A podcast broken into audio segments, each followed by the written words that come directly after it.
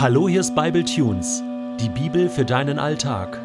Der heutige Bible Tune steht in 1. Samuel 22, die Verse 1 bis 5 und wird gelesen aus der Hoffnung für alle. So floh David aus Gad und versteckte sich in der Adullam-Höhle. Als seine Brüder und die ganze Verwandtschaft erfuhren, wo er sich aufhielt, kamen sie alle und schlossen sich ihm an. Bald scharten sich noch andere um ihn, Menschen, die sich in einer ausweglosen Lage befanden, die Schulden hatten oder verbittert waren – Schließlich war es eine Gruppe von etwa 400 Mann und David wurde ihr Anführer. Von Adulam aus zog David weiter nach Mizpe im Land Moab. Er bat den moabitischen König, Gewähre meinen Eltern Unterschlupf, bis ich weiß, was Gott mit mir vorhat.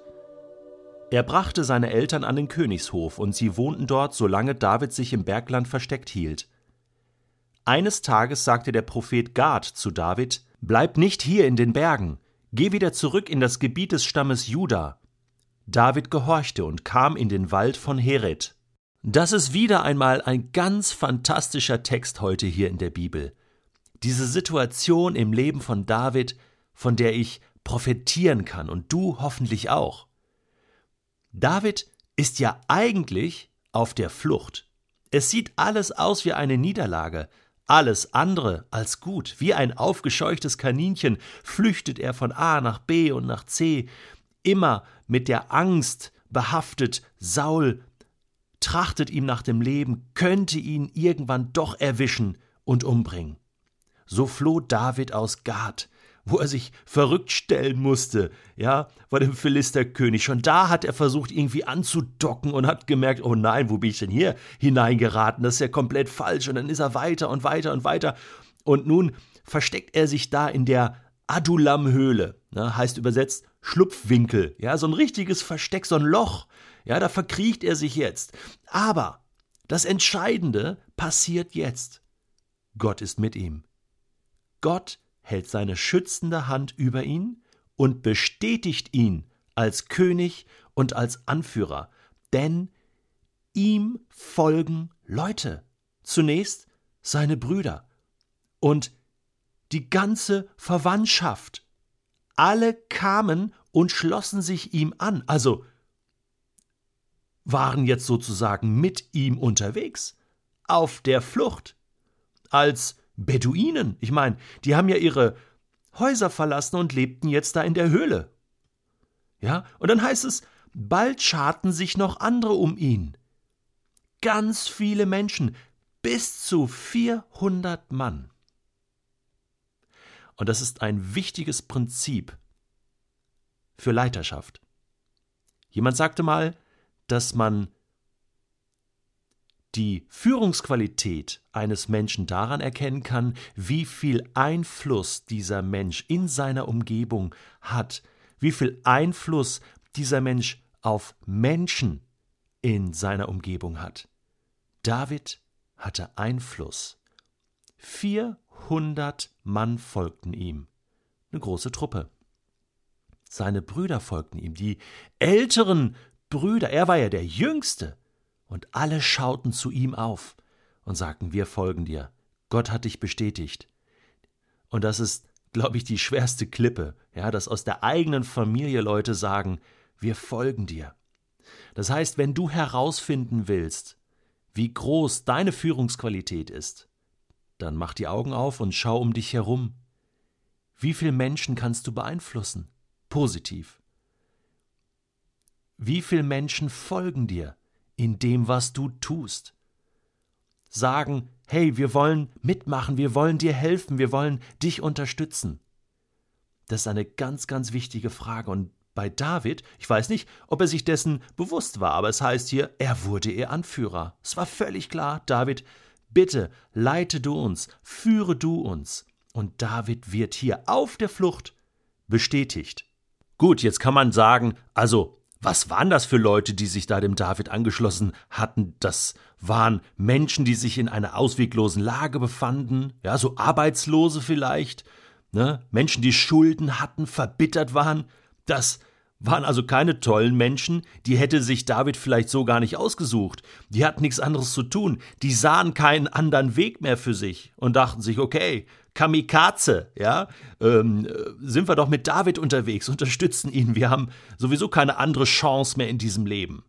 Ja, das kann man so sehen. Interessant ist, wenn man mal die Parallele zieht zu Jesus im Neuen Testament.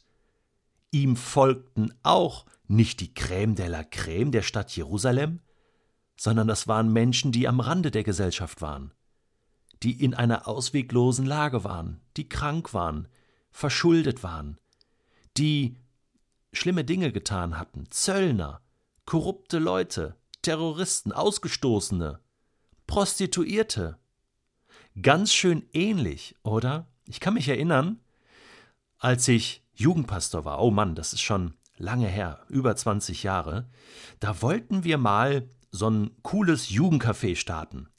Und ähm, das war so in Nordrhein-Westfalen, im kleinen Dorf, ja, äh, in der Nähe von Lemgo. Und wir haben uns da getroffen mit verschiedenen Leuten und diese, äh, diese ersten ein, zwei Treffen, die wir hatten, um das Ding mal so ähm, visionär anzudenken, wurden gut besucht und da gab es viel Zustimmung und super Sache.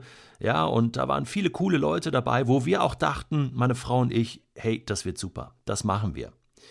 Und äh, als es dann sozusagen zur eigentlichen Planung kam, ja, zum ersten Termin, wo wir sagten, so, jetzt machen wir Nägel mit Köpfe, hatte sich das ganz schön reduziert. Und wir saßen da wirklich so mit sechs, sieben, acht Leutchen und dachten, was ist denn jetzt los? Wo sind die anderen? Und wir schauten uns die Leutchens an und das waren nette Leute, aber nicht unbedingt die, mit denen du ein cooles Jugendcafé startest, dachten wir. Ja, was haben wir dann gemacht? Also wir mussten eine Entscheidung treffen. Machen wir das jetzt? Machen wir das nicht? Wir haben es dann gewagt. Und ich sag dir, diese Leutchens, diese sechs, sieben, wurden zu den absoluten Stützen in unserem Team. Die haben Verantwortung übernommen für Küche, für Bedienung, für Orga, für all die wichtigen Dinge. Und meine Frau und ich konnten mit diesem Team später kamen die anderen coolen auch noch alle dazu, ja? Diese super coolen, ne? Wollten auch dabei sein. Wir haben dann mit vereinten Kräften ein Jugendcafé auf die Beine gestellt, was damals wirklich sehr erfolgreich war. Über 100 Gäste hatten wir manchmal an den Abenden und das war für diese Region wirklich fantastisch. Warum? Weil wir nicht auf aus menschlicher Sicht beste Leute gewartet haben, sondern gesagt haben, Jesus, die Menschen, die jetzt da sind, das sind die Besten. Und dann konnte es losgehen. Zurück zu David. David hat so einen großen Einfluss, dass er mal eben beim König von Moab anklopft und sagt, hey, kannst du mal eben meine Eltern hier aufnehmen? Ja, kein Problem. Die wohnten da äh, am Königshof. Muss ich mir vorstellen, was David für einen Einfluss hatte, was er für eine Gunst hatte, welche Türen da aufgingen. Wow, das sind alles Bestätigungen Gottes, aber jetzt kommt der entscheidende Punkt.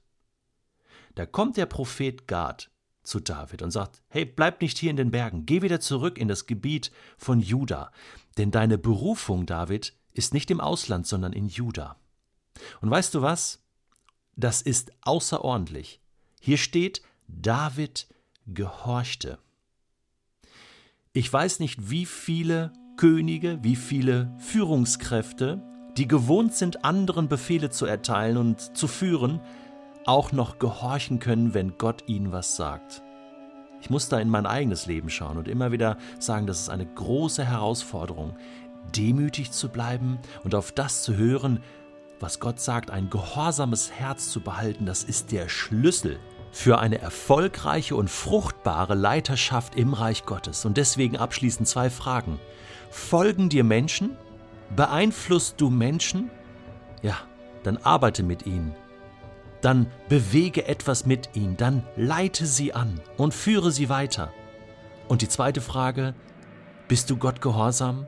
Lässt du dich leiten?